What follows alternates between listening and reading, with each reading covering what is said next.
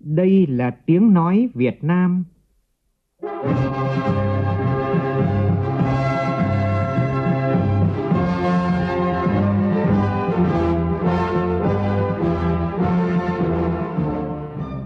là tiếng nói Việt Nam, phát thanh từ Hà Nội, thủ đô nước Cộng hòa xã hội chủ nghĩa Việt Nam.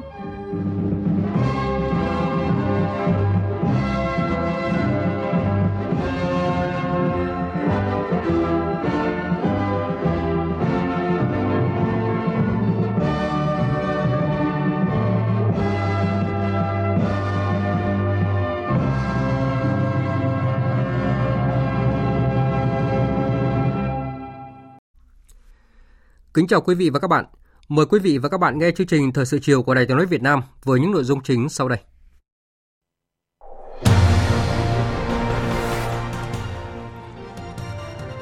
Chủ tịch Quốc hội Nguyễn Thị Kim Ngân đón và hội đàm với Chủ tịch Quốc hội Hàn Quốc. Tiếp tục kỳ họp thứ 10 Quốc hội khóa 14, sáng nay thảo luận ở tổ về kết quả thực hiện kế hoạch phát triển kinh tế xã hội và ngân sách nhà nước, Thủ tướng Nguyễn Xuân Phúc cho rằng cần đánh giá đầy đủ nguyên nhân xảy ra lũ lụt ở miền Trung để có giải pháp phòng chống, đồng thời cần hạn chế thủy điện nhỏ để không lấy mất rừng. Tính đến hôm nay, nước ta đã có 2 tháng không có người mắc COVID-19 trong cộng đồng. Tuy vậy, Ban chỉ đạo quốc gia phòng chống dịch COVID-19 cho biết sẽ tổ chức các đoàn đi kiểm tra tại các tỉnh thành phố về việc thực hiện quy định phòng chống dịch. Sau khi đi vào Biển Đông vào sáng nay, bão số 10 có dấu hiệu tăng cấp và đang tiến nhanh về phía đất liền khu vực từ Đà Nẵng đến Phú Yên. Ban chỉ đạo Trung ương về phòng chống thiên tai yêu cầu các địa phương không được chủ quan, mất cảnh giác trong ứng phó với bão số 10. Trong phần tin quốc tế, cuộc bầu cử Tổng thống Mỹ năm nay sẽ chính thức diễn ra vào ngày mai. Cuộc bầu cử được cho là sẽ phá kỷ lục về tỷ lệ cử tri đi bỏ phiếu cũng như bỏ phiếu sớm trong lịch sử 100 năm qua tại nước này.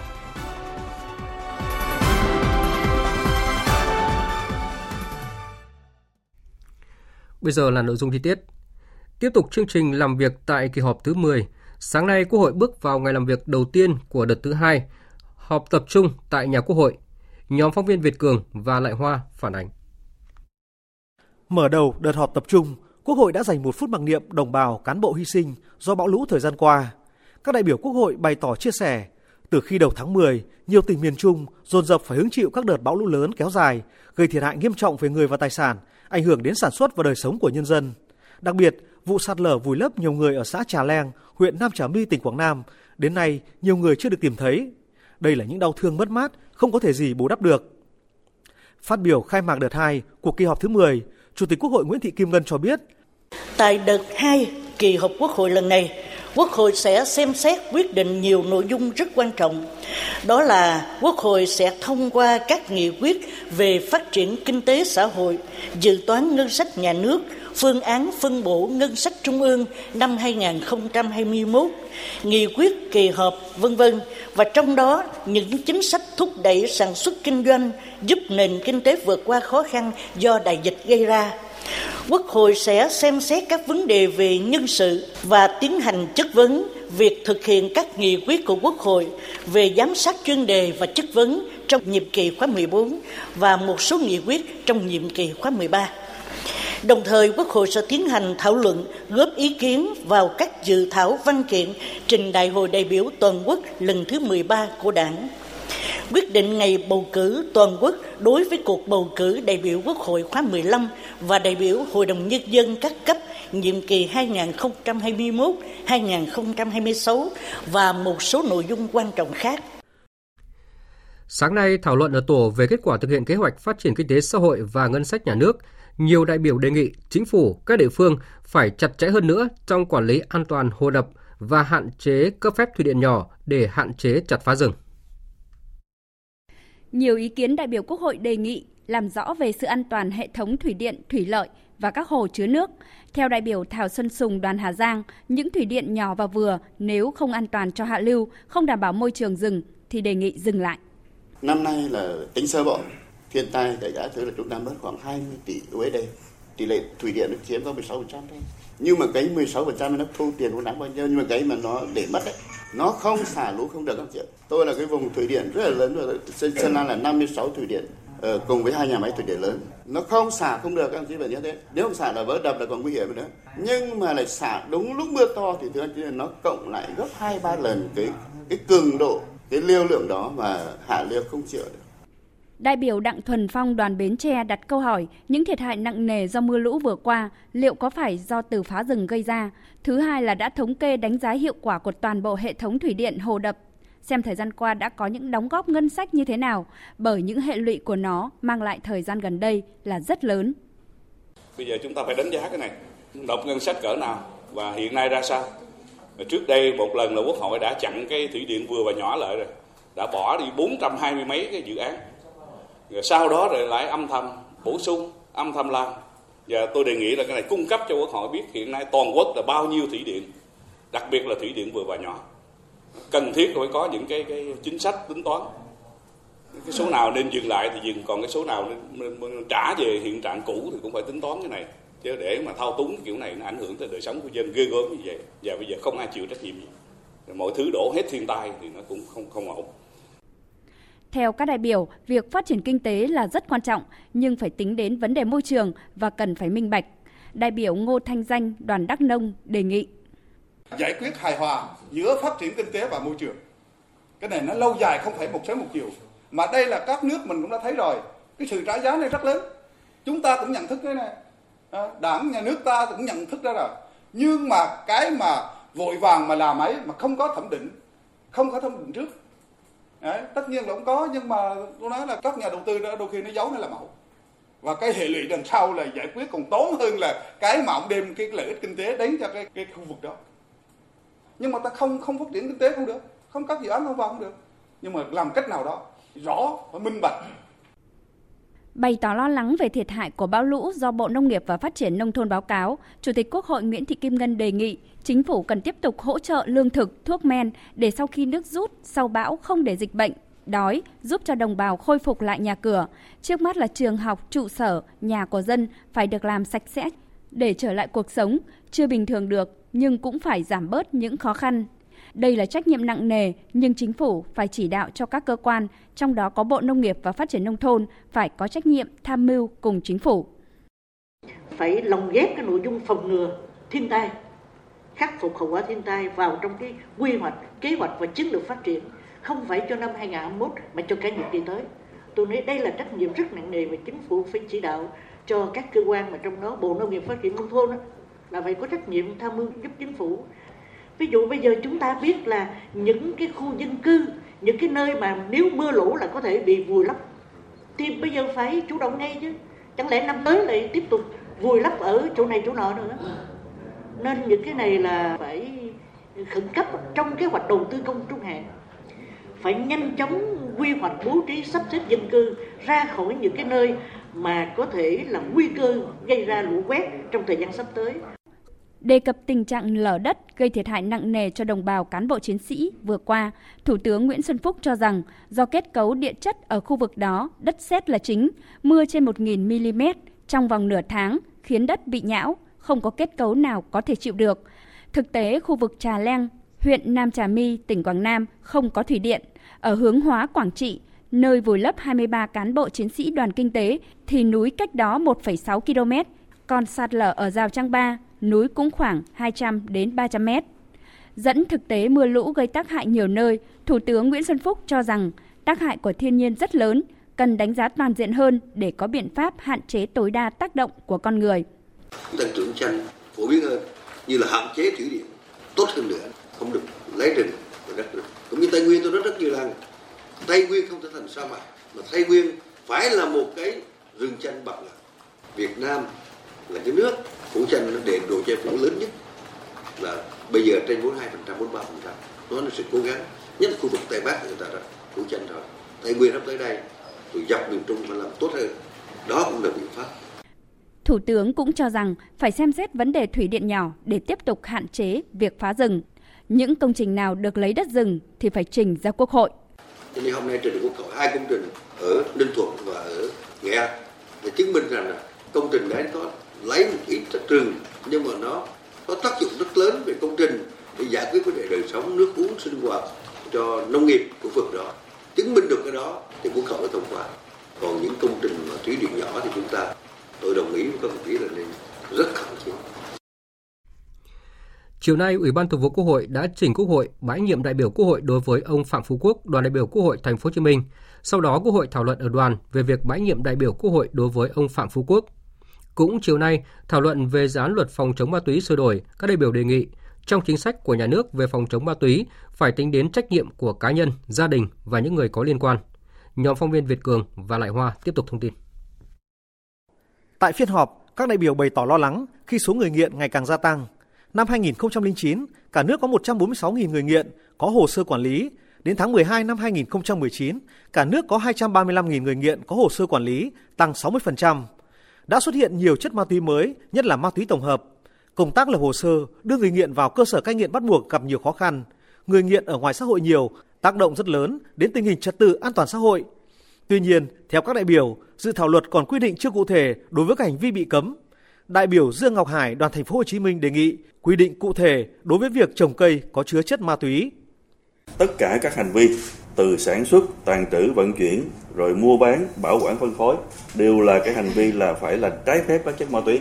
À, vì trong thực tế là cái việc mua bán à, rồi tàn trữ ma túy nó nếu mà nó không trái phép có nghĩa là trong y học người ta vẫn sử dụng cái ma túy này à, nhưng mà chỉ ở một giới hạn do đó mà chỉ có những cái hành vi sản xuất tàn trữ rồi mua bán trái phép thì mới là hành vi cấm tương tự như vậy ở đây là mình quy định là trồng cây có chứa chất ma túy là hành vi cấm thì tôi cho rằng chưa đầy đủ có nghĩa là phải trồng trái phép cây có chứa chất ma túy thì mới là hành vi cấm các đại biểu nhấn mạnh đến hậu quả của ma túy khiến cộng đồng dân cư và từng thành viên trong gia đình lo lắng. Thậm chí, những gia đình có con không may bị nghiện dẫn đến tan cửa nát nhà và tương lai vô vọng của người nghiện.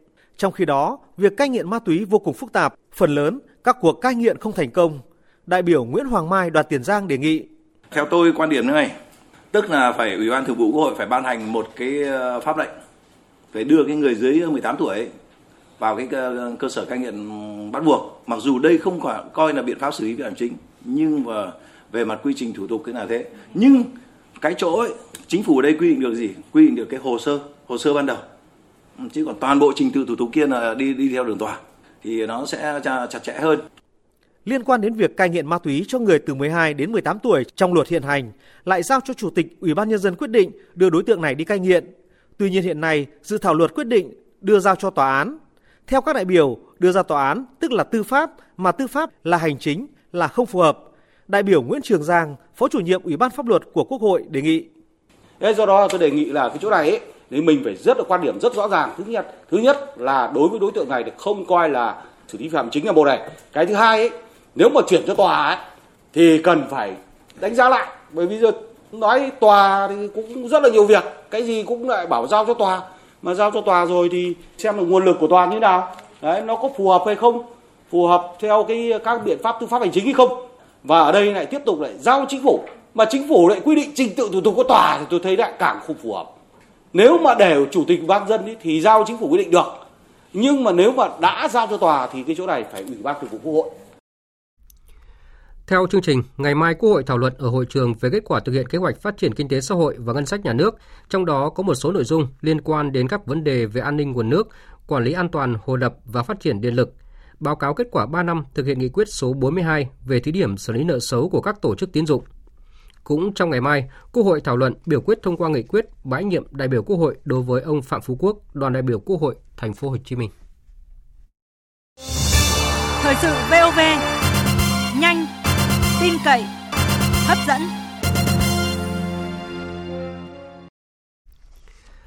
Thưa quý vị và các bạn, nhận lời mời của Chủ tịch Quốc hội Nguyễn Thị Kim Ngân, Chủ tịch Quốc hội Hàn Quốc Park Byung-suk và phu nhân cùng đoàn đại biểu cấp cao Quốc hội Hàn Quốc thăm chính thức Việt Nam từ ngày 31 tháng 10 đến mùng 4 tháng 11. Chiều nay tại nhà Quốc hội đã diễn ra lễ đón chính thức Chủ tịch Quốc hội Park Byung-suk với sự chủ trì của Chủ tịch Quốc hội Nguyễn Thị Kim Ngân. Tiếp đó, Chủ tịch Quốc hội Nguyễn Thị Kim Ngân Chủ tịch Quốc hội Hàn Quốc Park Byung-suk và đoàn đại biểu cấp cao Quốc hội hai nước tiến hành hội đàm. Phản ánh của phóng viên Lê Tuyết.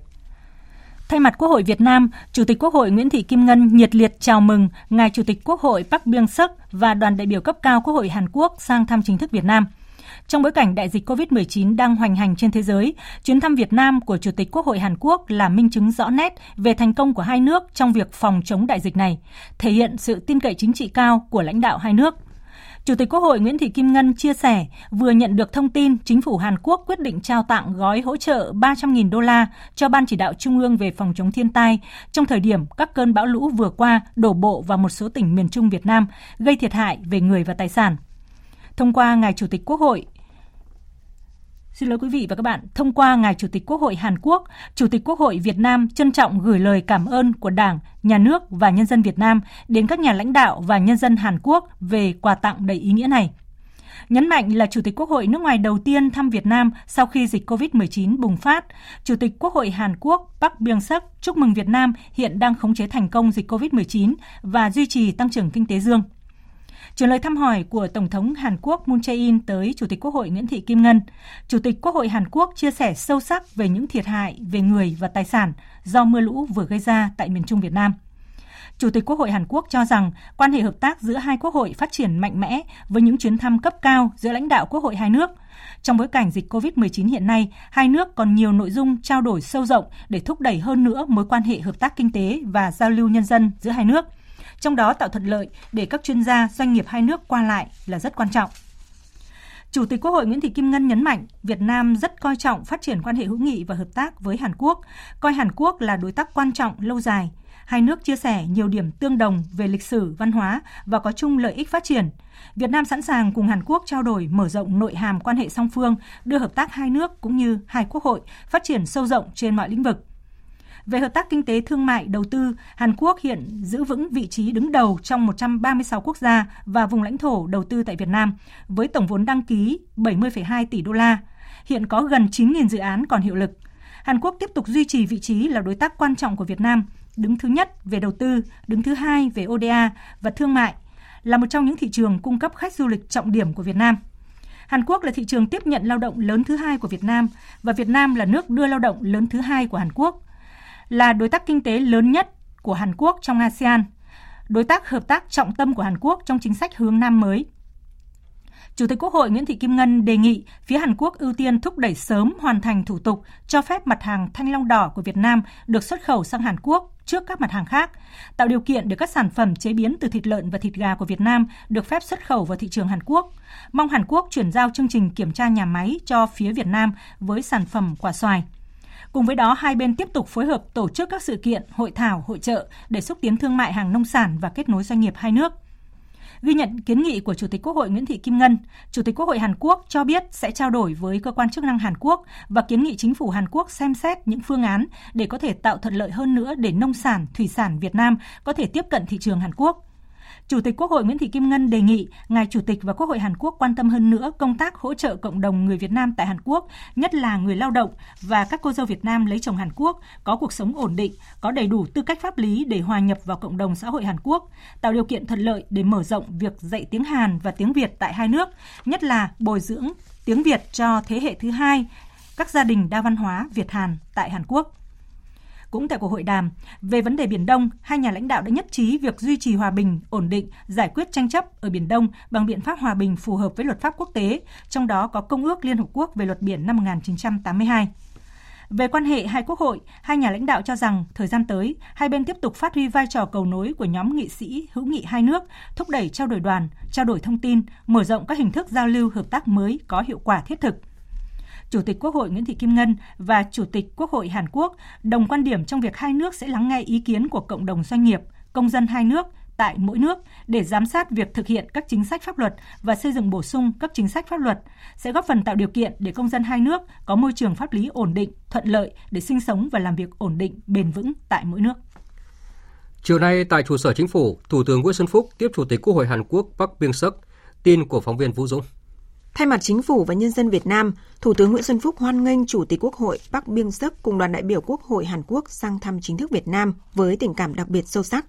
Đặc biệt với tư cách là lãnh đạo cao nhất của Hàn Quốc thăm chính thức Việt Nam kể từ khi đại dịch COVID-19 bùng phát đến nay, Thủ tướng tin tưởng chuyến thăm thành công tốt đẹp, đóng góp tích cực vào việc làm sâu sắc hơn nữa quan hệ đối tác hợp tác chiến lược giữa hai nước. Chủ tịch Quốc hội Hàn Quốc Park Byung-suk cảm ơn Thủ tướng Nguyễn Xuân Phúc đã dành thời gian tiếp – Nêu rõ, chuyến thăm này diễn ra trong bối cảnh hiện nay là nhờ Việt Nam đã kiểm soát thành công dịch bệnh COVID-19. Chủ tịch chúc mừng chính phủ và nhân dân Việt Nam thời gian qua đã thành công trong thực hiện mục tiêu kép. Thay mặt Quốc hội Hàn Quốc, ông gửi lời chia sẻ về những thiệt hại tại khu vực miền Trung Việt Nam do thiên tai và chuyển lời thăm hỏi của Tổng thống Hàn Quốc tới Thủ tướng Nguyễn Xuân Phúc. Chủ tịch Quốc hội Hàn Quốc cho rằng mối quan hệ hai nước phát triển mạnh mẽ trên các lĩnh vực chính trị, kinh tế, văn hóa dựa trên những điểm tương đồng về lịch sử và văn hóa của người dân – Hàn Quốc mong muốn thiết lập đối tác chiến lược toàn diện với Việt Nam trong thời gian tới. Việc nâng cấp mối quan hệ hợp tác để thắt chặt hợp tác Đông Á trong bối cảnh dịch bệnh ngày càng gia tăng và quan hệ thế giới đang diễn biến phức tạp. Quý vị và các bạn đang nghe chương trình Thời sự chiều của Đài Tiếng nói Việt Nam. Tiếp theo sẽ là những thông tin về tình hình bão lũ. Sau khi càn quét qua nhiều địa phương của Philippines khiến 10 người thiệt mạng và hơn 2 triệu người bị ảnh hưởng, sáng nay bão Goni đã đi vào Biển Đông, trở thành cơn bão thứ 10 trong năm nay. Tin chi tiết về cơn bão này sẽ được biên tập viên Bùi Chuyên chuyển tới quý vị và các bạn ngay sau đây. Vào lúc 16 giờ hôm nay, vị trí tâm bão ở vào khoảng 15,2 độ Vĩ Bắc, 117,5 độ Kinh Đông, cách quần đảo Hoàng Sa khoảng 590 km về phía Đông Đông Nam. Sức gió mạnh nhất vùng gần tâm bão mạnh cấp 8, tức là từ 60 đến 75 km một giờ, giật cấp 10. Bán kính gió mạnh từ cấp 6, giật từ cấp 8 trở lên, khoảng 140 km tính từ tâm bão. Dự báo trong 24 giờ tới, bão di chuyển theo hướng Tây, mỗi giờ đi được từ 15 đến 20 km. Đến 16 giờ ngày mai, vị trí tâm bão ở vào khoảng 15 độ Vĩ Bắc, 113,8 độ Kinh Đông, cách quần đảo Hoàng Sa khoảng 260 km về phía Đông Nam. Sức gió mạnh nhất ở vùng gần tâm bão mạnh cấp 8, cấp 9, tức là từ 60 đến 90 km một giờ, giật cấp 11. Vùng nguy hiểm do bão trên Biển Đông trong 24 giờ tới, gió mạnh từ cấp 6 trở lên, giật từ cấp 8 trở lên, từ vị tuyến 13 đến 17 độ Vĩ Bắc, từ kinh tuyến 111,5 đến 120 độ Kinh Đông. Toàn bộ tàu thuyền hoạt động trong vùng nguy hiểm đều có nguy cơ cao chịu tác động của gió giật mạnh. Trong 24 đến 48 giờ tiếp theo, bão di chuyển chủ yếu theo hướng Tây Tây Nam, mỗi giờ đi được từ 10 đến 15 km. Đến 16 giờ ngày 4 tháng 11, vị trí tâm bão ở vào khoảng 14,6 độ Vĩ Bắc, 110,6 độ Kinh Đông, cách Quảng Nam khoảng 210 km, cách Quảng Ngãi và Bình Định khoảng 170 km, cách Phú Yên khoảng 190 km. Sức gió mạnh nhất vùng gần tâm bão mạnh cấp 9, tức là từ 75 đến 90 km một giờ, giật cấp 11. Trong 48 đến 72 giờ tiếp theo, bão di chuyển chủ yếu theo hướng Tây Tây Nam, mỗi giờ đi được từ 10 đến 15 km, đi vào đất liền các tỉnh từ Đà Nẵng đến Phú Yên, suy yếu thành áp thấp nhiệt đới. Đến 16 giờ ngày 5 tháng 11, vị trí tâm áp thấp nhiệt đới ở vào khoảng 14 độ Vĩ Bắc, 108,2 độ Kinh Đông. Sức gió mạnh nhất ở vùng gần tâm áp thấp nhiệt đới mạnh cấp 6, tức là từ 40 đến 50 km một giờ, giật cấp 8. Trong 72 đến 96 giờ tiếp theo, áp thấp nhiệt đới di chuyển theo hướng Tây Tây Nam, mỗi giờ đi được khoảng 10 km và tiếp tục suy yếu. Cấp độ rủi ro thiên tai do bão cấp 3. Thưa quý vị và các bạn, như vậy là dù đã giảm cường độ khi đi vào Biển Đông, ít di chuyển và có phạm vi ảnh hưởng nhỏ hơn, nhưng mà chiều nay thì bão số 10 lại có dấu hiệu tăng cấp và rất khó dự đoán. Hiện thì bão đang tiến về phía khu vực từ Đà Nẵng đến Phú Yên. Sáng nay chủ trì cuộc họp Ban chỉ đạo Trung ương về phòng chống thiên tai, Phó Thủ tướng Trịnh Đình Dũng, trưởng Ban chỉ đạo Trung ương về phòng chống thiên tai, yêu cầu các địa phương không được chủ quan, mất cảnh giác trong ứng phó với bão số 10, phải có biện pháp bảo vệ tài sản cho bà con, kiên quyết di rời những người dân nuôi lồng bè nằm trong khu vực bão đổ bộ, cũng như là người dân ở những vùng trũng thấp có nguy cơ bị sạt lở, ngập sâu và chia cắt. Phóng viên Đình Trung thông tin. Theo ông Mai Văn Khiêm, Giám đốc Trung tâm Dự báo Khí tượng Thủy văn Quốc gia, bão số 10 hiện ít di chuyển và đang cách quần đảo Hoàng Sa 720 km, cường độ đang ở cấp 8. Khác với cơn bão số 9, bão số 10 có phạm vi ảnh hưởng nhỏ hơn nhưng lại khó dự báo. Đặc biệt, trong những ngày tới, không khí lạnh tăng cường sẽ khiến cơn bão mạnh lên. Hiện gió trên biển đang ở cấp 12 đến cấp 13, sóng biển cao từ 5 đến 7 mét. Các tàu thuyền đang hoạt động trên biển cần theo dõi thông tin và di chuyển về nơi an toàn. Ông Mai Văn Khiêm cảnh báo bão số 10 sẽ gây hai đợt mưa cho khu vực miền Trung và kéo sang cả khu vực Bắc Trung Bộ. Thì đối với cơn này thì cái trọng tâm cao đáng lo trên đất liền đó là cái mưa. Nhìn chung ấy, nó vẫn hướng về cái khu vực mà cơn số 9 vừa rồi đã tác động.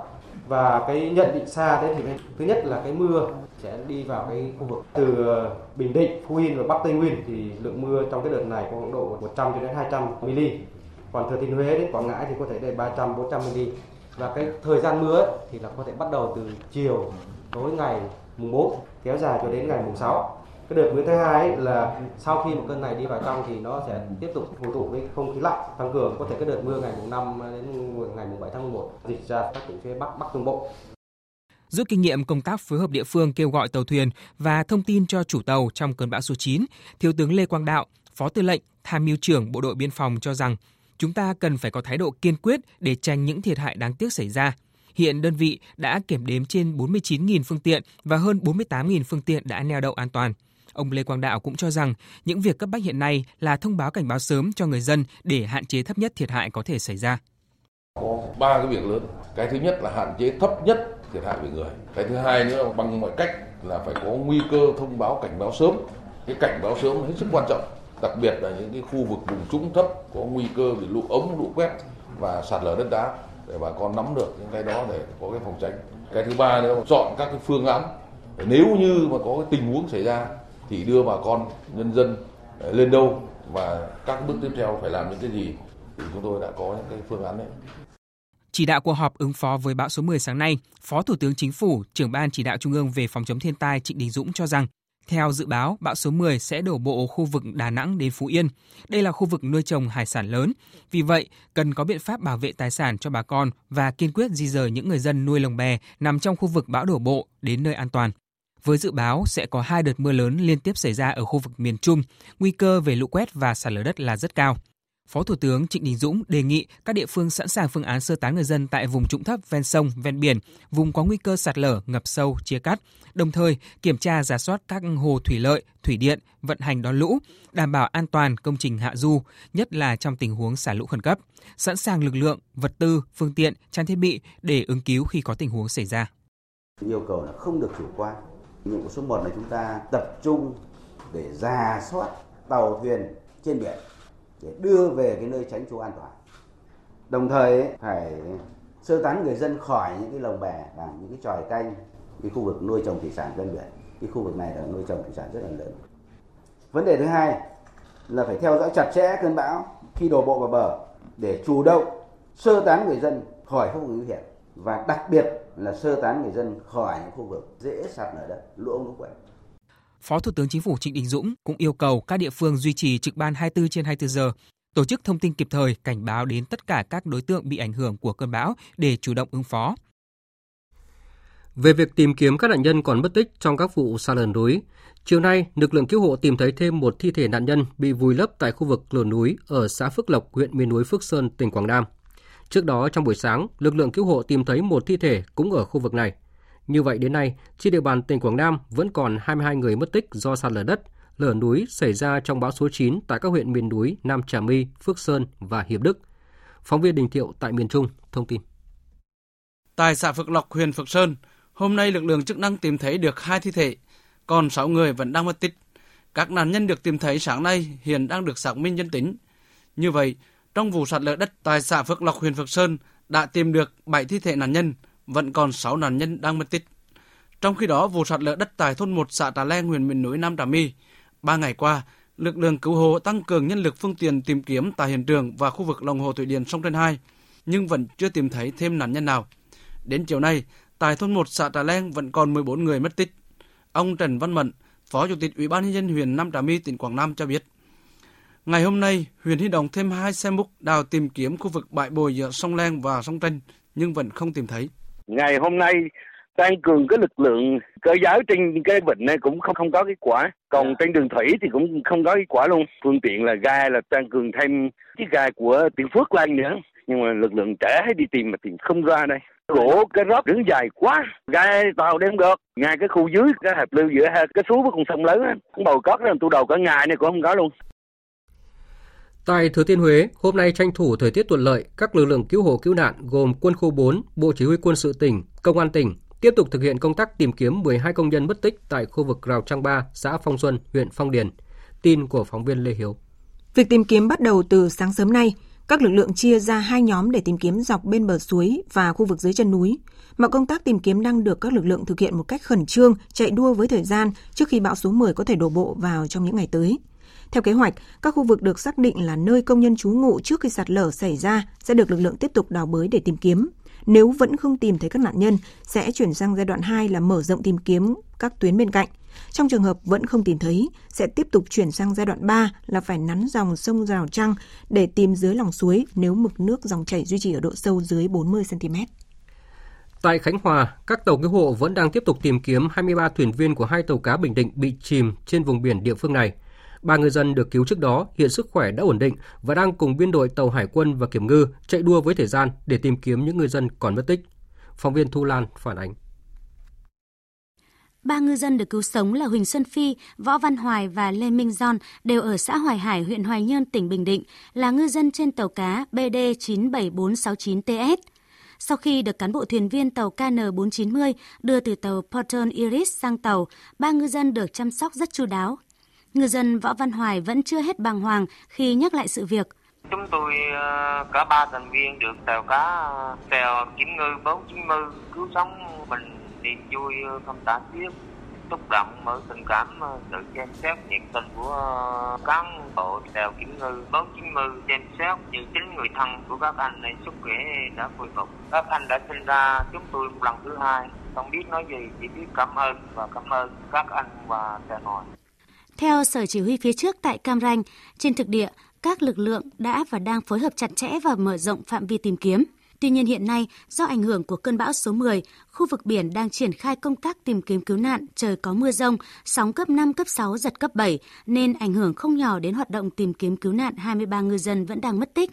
Ông Nguyễn Đình Quân, Phó Chi đội trưởng Chi đội kiểm ngư số 4 cho biết.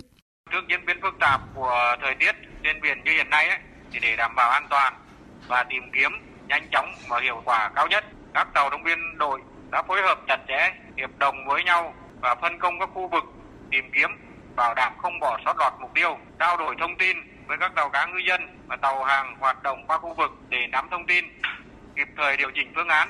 Cũng theo thông tin từ Sở Chỉ huy phía trước, hiện trên khu vực biển hai tàu cá của Bình Định gặp nạn, biên đội tàu kiểm ngư và hải quân vẫn đang chạy đua với cơn bão số 10 đã đổ bộ vào Biển Đông và tiếp tục có những diễn biến phức tạp bằng mọi biện pháp, phương án để tìm kiếm cứu nạn 23 ngư dân vẫn đang mất tích.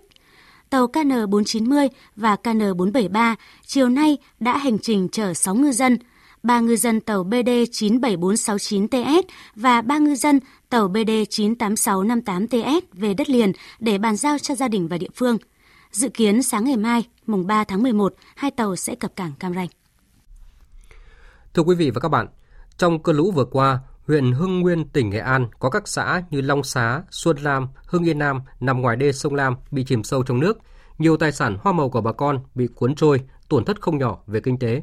Thế nhưng, với tinh thần nhường cơm xẻ áo cho những vùng khó khăn hơn, bà con nơi đây đã có những suy nghĩ và hành động đẹp với mong muốn hỗ trợ bà con những vùng khó khăn hơn. Ghi nhận của nhóm phóng viên Phạm An và Đình Hiếu. Nhà nằm ngay sát bờ sông Lam, cơn lũ những ngày qua đã làm cho nhiều tài sản của gia đình bà Nguyễn Thị Quế ở xã Long Xá bị cuốn trôi. Tất cả đàn ngan, gà hơn 300 con cùng một số tài sản bị cuốn trôi theo dòng nước, ước tính thiệt hại hơn 80 triệu đồng. Đâu hôm đó chắc có nước nữa chứ nè. Đêm chạy 12 giờ chạy là chỗ nước ngoài bài sống nói là ấp hết cái cái này là ngán vịt của nhà túy nó trôi mất nhiều. Tại vì là không có sự chuẩn bị, xả đạp rồi rồi không thắng bảo là dân chuẩn bị nhà túy là ngày tháp đấy là man tuôn càng anh ấy là tối mất. Nhà ngán cả vịt là tối mất nhiều gạo Mấy ngày nay, anh Trần Văn Toàn, con rể bà Quế, cùng việc giúp bố mẹ dọn dẹp nhà cửa, làm lại chuồng gà. Anh đã đi vận động bà con các nơi, nhường cơm, xẻ áo cho những bà con vùng khó khăn hơn. Đặc biệt, hàng cứu trợ của các nhà hảo tâm, bà con đều không nhận, mà được hướng dẫn chuyển đến những vùng khó khăn như Thanh Trương, Yên Thành, Nghi Lộc. Anh Toàn bảo, bão lũ dù bà con cũng thiệt hại, nhưng so với những vùng khác trong tỉnh vẫn chưa khó khăn bằng. Và trong lúc này, cần được chia sẻ với bà con.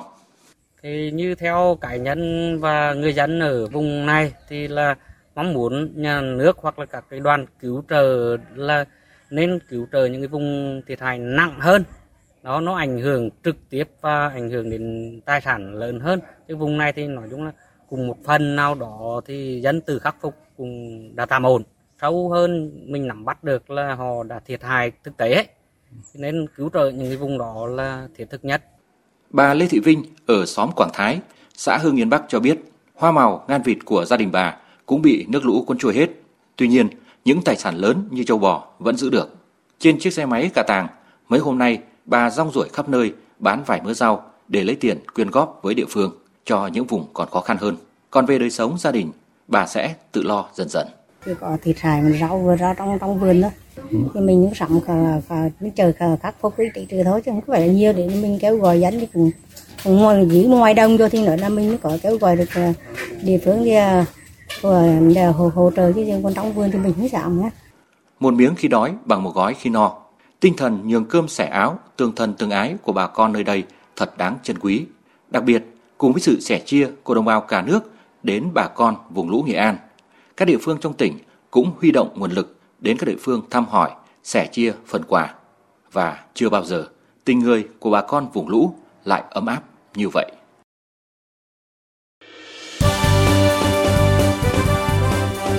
Thời sự tiếng nói Việt Nam Thông tin nhanh Bình luận sâu Tương tác đa chiều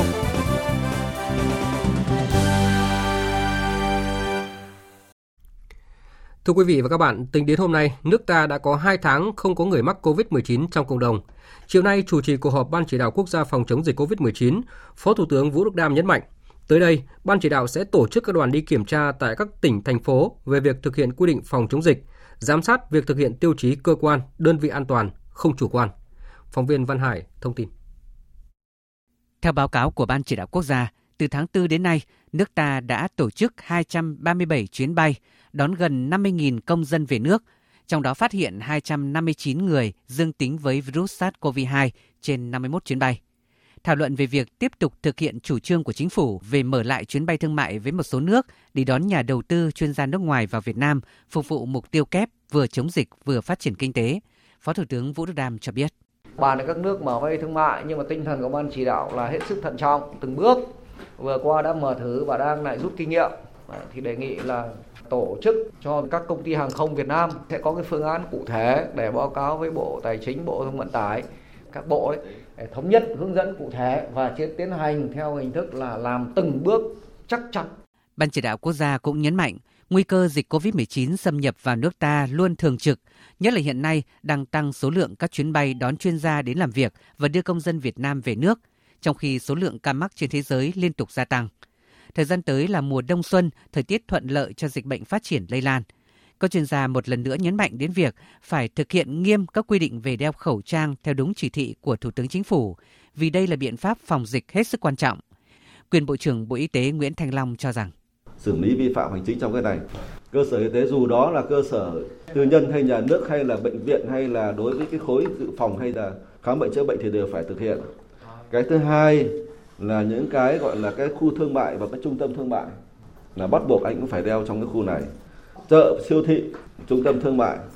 Cái thứ ba là trên các phương tiện giao thông công cộng là bắt buộc bởi vì từ đầu là chỉ thị số 10 của thủ tướng đã đã nói cái này rồi và đến bây giờ chúng ta chưa bao giờ vâng. vội cái này Đấy cái thứ ba, cái thứ tư là những cái cơ sở lưu trú khách sạn và cái thứ năm ấy là đương nhiên là đối với các cơ sở mà thực hiện cái việc cách ly là bắt buộc phải đeo.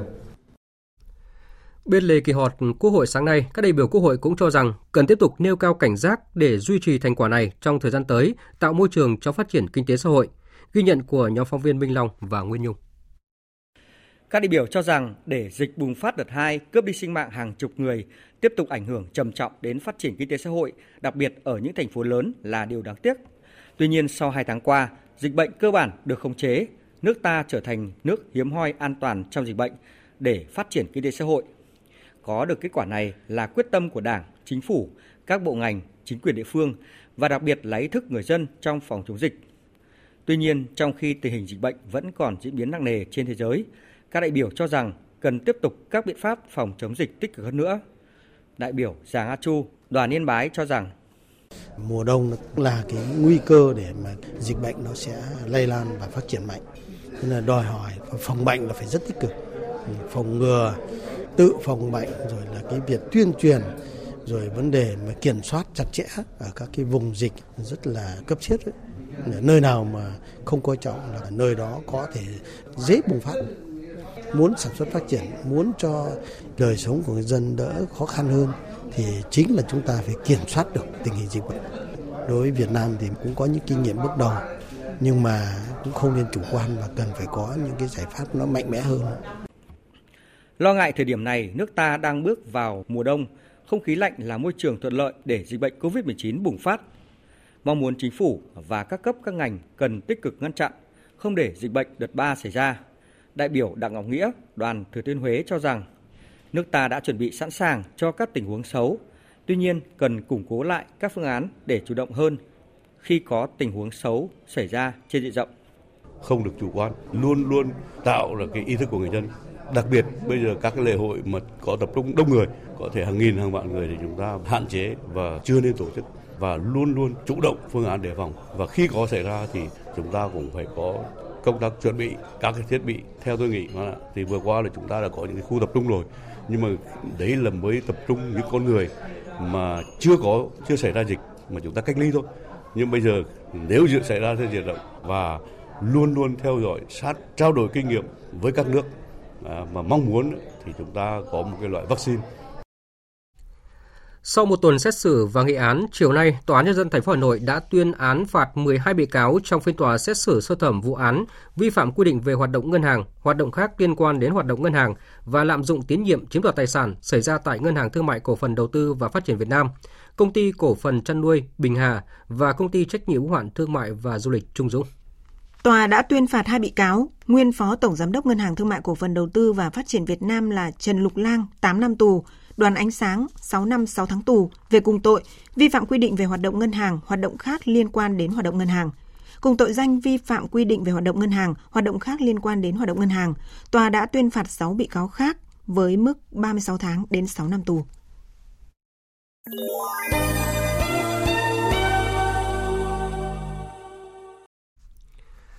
Mời quý vị và các bạn nghe tiếp chương trình với phần tin thế giới.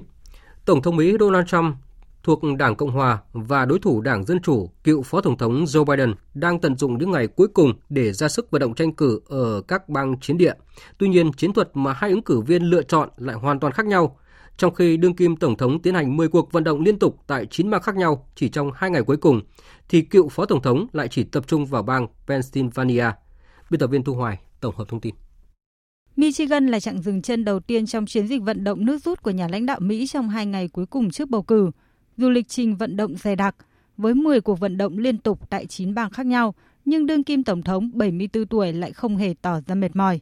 Ngược lại, đối thủ Đảng Dân Chủ, cựu phó tổng thống Joe Biden chỉ tập trung vào Pennsylvania chỉ một ngày sau khi ông Donald Trump tổ chức 4 cuộc vận động tranh cử riêng biệt ở bang này. Ông Joe Biden hy vọng có thể thuyết phục được những cử tri công giáo từng bỏ phiếu cho ứng cử viên Đảng Cộng hòa năm 2016. Thống kê cho thấy hơn 93 triệu cử tri Mỹ đã bỏ phiếu sớm trên tổng số hơn 230 triệu cử tri. Theo chuyên gia Douglas Egbert của Pháp, đây là một chỉ dấu quan trọng cho thấy mức độ hăng hái của cử tri Mỹ đối với cuộc bầu cử tổng thống được đánh giá là quan trọng nhất trong lịch sử nước Mỹ này. Tuy nhiên, lượng cử tri bỏ phiếu sớm đông đảo này không có nghĩa là chiến thắng đã nằm trong tay ai. Thật khó để dự đoán bỏ phiếu sớm có lợi cho ứng cử viên nào. Bởi nếu như có nhiều cử tri Đảng Dân Chủ hơn Đảng Cộng Hòa có thể bỏ phiếu qua đường bưu điện, thì ngược lại, số cử tri Đảng Cộng Hòa có thể đi bỏ phiếu trực tiếp lại đông hơn và có thể tăng vọt vào ngày bầu cử chính thức. Đây cũng chính là lý do đương kim Tổng thống rất trông chờ vào ngày bầu cử chính thức, cũng như tin tưởng vào một chiến thắng. Kết quả thăm dò dư luận công công bố hôm qua của Thời báo New York và của Đại học Seymour đều cho thấy ứng cử viên Đảng Dân Chủ đang dẫn trước đối thủ Đảng Cộng Hòa tại bốn bang chủ chốt mà Đảng Cộng Hòa từng giành chiến thắng cách đây 4 năm là Pennsylvania, Arizona, Florida và Wisconsin. Tuy nhiên, cũng giống như chuyên gia Douglas Egbert, các nhà quan sát đều tỏ ra thận trọng khi đề cập tới kịch bản bầu cử năm 2016 với chiến thắng bất ngờ của ông Donald Trump trước đối thủ đảng Dân Chủ Hillary Clinton – trong bối cảnh hai ứng cử viên Tổng thống Mỹ đang dồn sức cho những hoạt động vận động tranh cử nước rút, chính sách đối phó với dịch COVID-19 lại nóng lên khi mà Giám đốc Viện Dị ứng và Bệnh truyền nhiễm quốc gia Mỹ, tiến sĩ Anthony Fauci đưa ra yêu cầu khẩn cấp điều chỉnh chính sách ứng phó với đại dịch COVID-19. Động thái này đã vấp phải phản ứng gay gắt của giới chức Nhà Trắng. Biên tập viên Phạm Hà tổng hợp thông tin. Trả lời phỏng vấn tờ Washington Post, tiến sĩ Fauci cảnh báo nếu không có sự thay đổi ngay lập tức về các chính sách y tế, nước Mỹ có nguy cơ hứng chịu rất nhiều đau thương. Ông chỉ rõ tình hình dịch bệnh tại Mỹ đã đến mức không thể tồi tệ hơn khi nhiều người Mỹ phớt lờ các quy tắc phòng dịch và một số bệnh viện đang bị quá tải trong bối cảnh thời tiết chuyển lạnh và mùa cúm đang đến gần chỉ trích nhằm vào các biện pháp kiểm soát dịch của Tổng thống Trump, nhưng tiến sĩ Fauci đánh giá cao cách tiếp cận trong phòng chống dịch của cựu Phó Tổng thống Joe Biden, cho rằng xét theo khía cạnh y tế cộng đồng, chiến dịch tranh cử của ứng cử viên Tổng thống Đảng Dân Chủ này đang thực hiện nghiêm túc. Trong cuộc vận động tại Minnesota hôm qua, ứng cử viên Joe Biden cũng đánh giá cao các khuyến nghị của ông Fauci. Dr. Fauci, call Tiến sĩ Fauci đã kêu gọi mọi người cần phải đeo khẩu trang vào tuần trước. Đây không phải là một tuyên bố mang nghĩa chính trị như nhiều người cáo buộc, mà đây là trách nhiệm của một người yêu nước. Nhà Trắng ngay lập tức cho rằng đây là một trò chơi chính trị không thể chấp nhận được và phá vỡ mọi quy tắc làm ảnh hưởng đến uy tín của Tổng thống Donald Trump trước ngày bầu cử. Với việc nước Mỹ đang dẫn đầu thế giới về số ca mắc COVID-19, cách tiếp cận xử lý đại dịch của hai ứng cử viên tác động lớn đến lá phiếu của người dân trong ngày bầu cử. Sau chiến thắng vang dội trong cuộc bầu cử quốc hội, hôm nay Thủ tướng New Zealand Jacinda Ardern chính thức công bố thành phần chính phủ mới chịu trách nhiệm điều hành đất nước trong nhiệm kỳ 3 năm tới, trong đó có nhiều thay đổi ở những vị trí chủ chốt. Tin của phóng viên Hữu Tiến, thường trú tại Australia, theo dõi khu vực châu Đại Dương. Hôm nay, Thủ tướng New Zealand Jacinda Ardern đã công bố danh sách các thành viên chính phủ mới. Đồng thời, tân Thủ tướng New Zealand cũng tiết lộ một số chính sách sẽ được chính phủ ưu tiên thực hiện trong thời gian tới.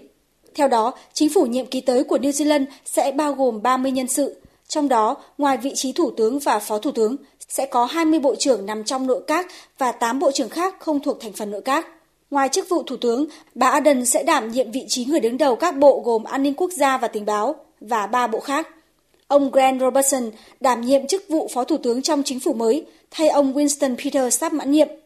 Bên cạnh đó, ông Robertson cũng sẽ phụ trách bộ tài chính, cơ sở hạ tầng và hai bộ khác bà Nanaya Mahuta trở thành người phụ nữ đầu tiên trong lịch sử đảm nhiệm chức Ngoại trưởng New Zealand và ông Pini Hinare giữ chức Bộ trưởng Quốc phòng.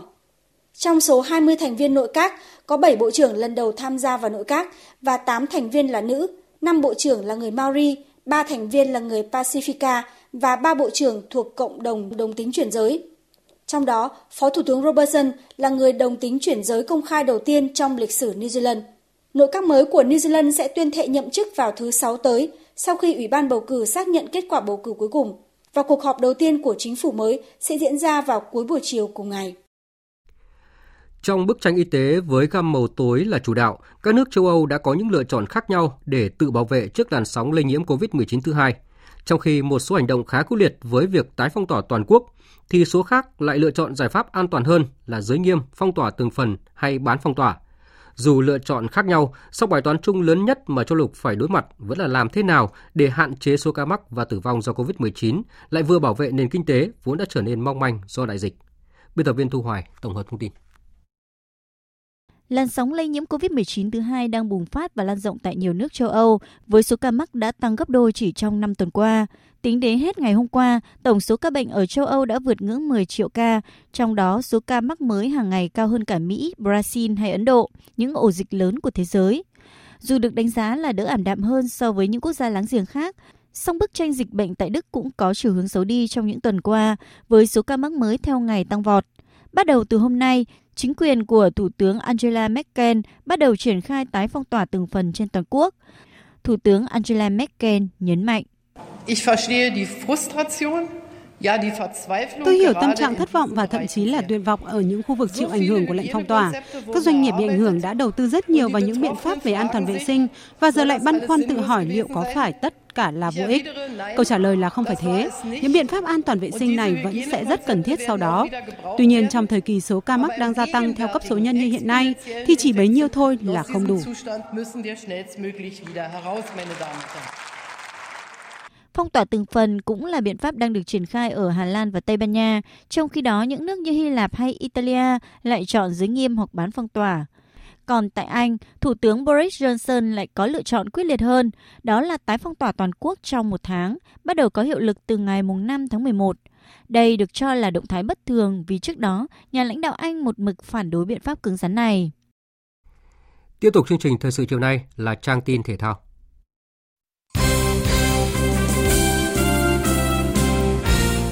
Sau khi dự khán trận đấu giữa câu lạc bộ SHB Đà Nẵng và câu lạc bộ Thanh Hóa cuối tuần qua và chứng kiến màn trình diễn của cầu thủ Nguyễn Phi Hoàng bên phía đội chủ nhà, huấn luyện viên Park Hang-seo đã quyết định trao cơ hội cho tiền vệ sinh năm 2003 lên thử sức trong đội hình tập trung đợt 3 của đội tuyển U22 quốc gia trong năm nay. Nguyễn Phi Hoàng được biết đến là cầu thủ lập kỷ lục tại V-League khi được huấn luyện viên Lê Huỳnh Đức điền tên vào danh sách đội 1 của SHB Đà Nẵng thi đấu tại V-League 2020. Thời điểm được nhắc lên đội 1, Nguyễn Phi Hoàng còn chưa tròn 17 tuổi. Không có sự góp mặt của các tay vợt Việt Kiều, Đào Minh Trang được xếp hạng hạt giống số 1 tại giải quần vợt vô địch quốc gia 2020 đang diễn ra ở thành phố Hồ Chí Minh. Là tay vợt nữ thi đấu tiến bộ và đạt nhiều thành tích trong 2 năm trở lại đây, Minh Trang lúc này đóng vai trò chủ lực của đơn vị Hưng Thịnh thành phố Hồ Chí Minh. Bằng chứng là việc tay vợt sinh năm 1996 sẽ gánh vác 3 phần tư nội dung thi đấu từ đơn nữ, đôi nam nữ và đồng đội nữ cho đội chủ nhà. Em cũng không đặt nặng tâm lý vào bản thân tại vì trong mỗi giải đấu thì phong độ của từng người khác nhau. Hiện tại ờ, em thấy có rất là nhiều bạn trẻ đang ờ, có phong độ rất là tốt và em ờ, em chỉ sẽ cố gắng là sử dụng hết tất cả các kinh nghiệm của mình và luôn luôn là nỗ lực để mà vượt qua từng vòng đấu thôi. Đáng chú ý, ở nội dung đôi nam nữ, Minh Trang sẽ đứng cùng với đàn anh kỳ cựu Lê Quốc Khánh và mục tiêu cặp đôi này đặt ra chính là danh hiệu vô địch. Kinh nghiệm đánh đôi của Quốc Khánh sẽ dìu dắt Minh Trang ở lần kết hợp đầu tiên này tại giải vô địch quốc gia. Lê Quốc Khánh chia sẻ. Trang rất là điềm tĩnh và rất là biết cách à, đánh kiểu như khéo léo. Và Trang cũng đồng thời Trang cũng có cái vô lê nên là Khánh với Trang dễ kết hợp hơn. Đặt mục tiêu cao ở nhiều nội dung là một thách thức dành cho Minh Trang trong điều kiện thi đấu với mật độ khá dày. Tuy nhiên với phong độ ổn định cùng tâm lý tốt, bên cạnh những điều chỉnh kịp thời từ ban huấn luyện, Minh Trang được kỳ vọng sẽ khẳng định khả năng của tay vợt hạt giống số 1 ở mùa giải năm nay. Hôm qua, giải xe đạp VTV Cúp Tôn Hoa Sen 2020 đã kết thúc với chặng 8 có lộ trình 35 vòng đua quanh thành phố Quy Nhơn, tỉnh Bình Định, dài 59,5 km. Ở chặng đua cuối cùng, tay đua Lê Nguyệt Minh của đội Thành phố Hồ Chí Minh Vinama là người cán đích đầu tiên. Chiến thắng này của Lê Nguyệt Minh khiến anh giữ được chiếc áo xanh chung cuộc, đồng thời giúp đội Thành phố Hồ Chí Minh Vinama đoạt luôn ngôi vô địch đồng đội. Áo vàng thuộc về tay đua Loic Driac của Bylife Đồng Nai. Áo đỏ dành cho tay đua leo đèo tốt nhất thuộc về Nguyễn Quốc Bảo của dược Domesco Đồng Tháp và chiếc áo trắng dành cho tay đua trẻ xuất sắc thuộc về Lê Hải Đăng cũng của đội dược Domesco Đồng Tháp. Áo xanh Lê Nguyệt Minh chia sẻ. Chiến thắng này thì rất là ý nghĩa với mình. Về phần chiếu xanh thì năm nay thì khá vất vả cho mình. Tại một mình mình là phải đấu với hai đội viên gạo cội là Nguyễn Tấn Hoài và Trần Tấn Kiệt. Thì qua đó thì yếu tố ờ, giúp mình chiến thắng đó là kinh nghiệm. Còn tay đua Nguyễn Quốc Bảo cho biết, chiếc áo đỏ mà anh giành được có sự hỗ trợ của cả tập thể đội dược Domesco Đồng Tháp. Đồng đội của em thì hỗ trợ cái có thể nói là quá tuyệt vời. Cảm ơn đồng đội và cảm ơn tất cả ban huấn luyện. Giải cờ tướng trẻ toàn quốc 2020 đang diễn ra tại Bắc Giang, thu hút hơn 250 vận động viên thuộc 11 đoàn tham dự. Các vận động viên thi đấu ở 7 lứa tuổi từ U7 đến U20, gồm 4 nội dung cờ nhanh, cờ chớp, cờ tiêu chuẩn và cờ truyền thống. Các vận động viên xuất sắc tại giải sẽ được lựa chọn vào đội tuyển trẻ Việt Nam tham dự các giải trẻ quốc tế trong năm 2021. Còn tại giải cờ vua trẻ xuất sắc toàn quốc 2020 vừa kết thúc ở Quảng Ninh, các kỳ thủ thành phố Hồ Chí Minh đã xuất sắc giành ngôi nhất toàn đoàn với 17 huy chương vàng trong tổng số 48 bộ huy chương. Hà Nội giành 14 huy chương vàng xếp thứ nhì, Ninh Bình xếp thứ ba với 4 huy chương vàng. Giải đấu năm nay quy tụ hơn 300 kỳ thủ xuất sắc nhất các đơn vị tỉnh thành ngành và các câu lạc bộ tham dự. Sự xuất hiện và tiến bộ vượt trội của một số vận động viên trẻ xuất sắc năm nay được coi là thành công của giải khi tìm ra được các nhân tố cho đội tuyển cờ vua tham dự giải đấu quốc tế và SEA Games 31 vào năm sau.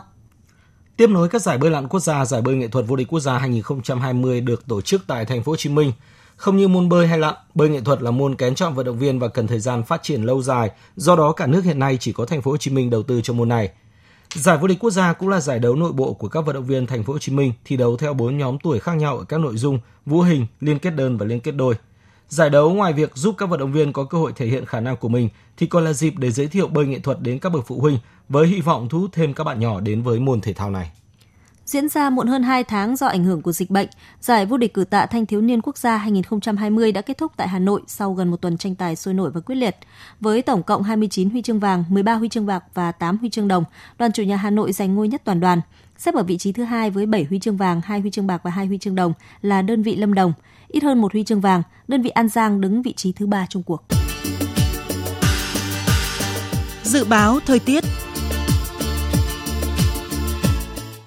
Trung tâm Dự báo Khí tượng Thủy văn Quốc gia cho biết, sau đợt không khí lạnh tràn xuống nước ta vào hôm nay, cuối tuần này, miền Bắc sẽ đón thêm một đợt không khí lạnh mạnh tăng cường nữa. Ở các tỉnh Bắc Bộ và Bắc Trung Bộ, trong đêm nay và ngày mai có mưa và mưa rào rải rác. Nhiệt độ thấp nhất ở Bắc Bộ phổ biến từ 18 đến 21 độ, vùng núi có nơi dưới 18 độ, trời tiếp tục lạnh về đêm và sáng sớm.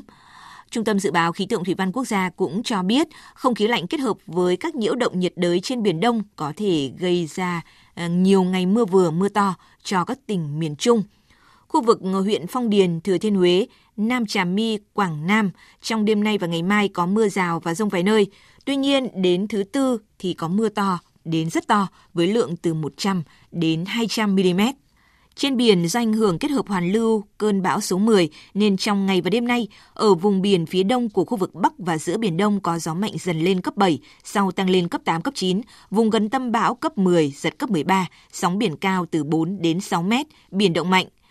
Gió đông bắc trong đất liền cấp 2 cấp 3, vùng ven biển cấp 3 cấp 4 và lưu ý là trong mưa rông có khả năng xảy ra lốc xoáy và gió giật mạnh. Và sau đây sẽ là phần dự báo chi tiết các khu vực đêm nay và ngày mai. Phía Tây Bắc Bộ đêm và sáng sớm có mưa rải rác, trưa chiều giảm mây hừng nắng, đêm và sáng sớm trời lạnh, nhiệt độ từ 18 đến 26 độ, vùng núi có nơi dưới 18 độ. Phía Đông Bắc Bộ có mưa nhỏ rải rác, trưa chiều giảm mây hừng nắng, nhiệt độ từ 18 đến 25 độ.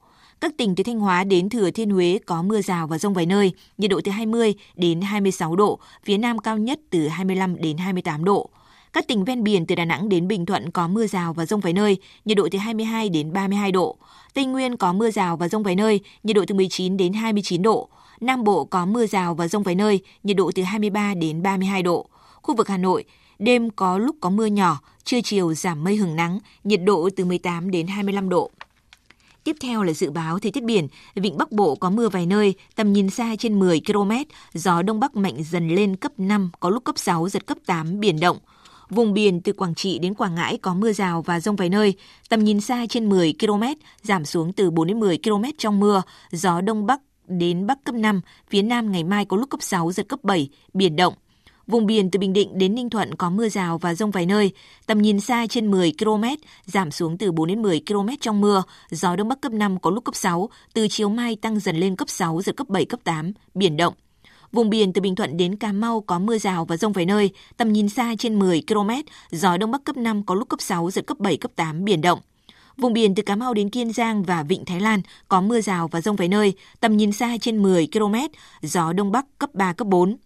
Khu vực Bắc và giữa Biển Đông và khu vực quần đảo Hoàng Sa thuộc thành phố Đà Nẵng có mưa bão, tầm nhìn xa từ 4 đến 10 km, giảm từ 2 đến 4 km trong mưa bão, gió Đông Bắc mạnh cấp 6, sau gió mạnh dần lên cấp 7, giật cấp 8, cấp 9, vùng gần tâm bão đi qua mạnh cấp 8, cấp 9, giật cấp 11, biển động mạnh, Khu vực Nam Biển Đông và khu vực quần đảo Trường Sa thuộc tỉnh Khánh Hòa có mưa rào và rông rải rác, tầm nhìn xa trên 10 km, giảm xuống từ 4 đến 10 km trong mưa, gió Tây đến Tây Nam cấp 4, cấp 5.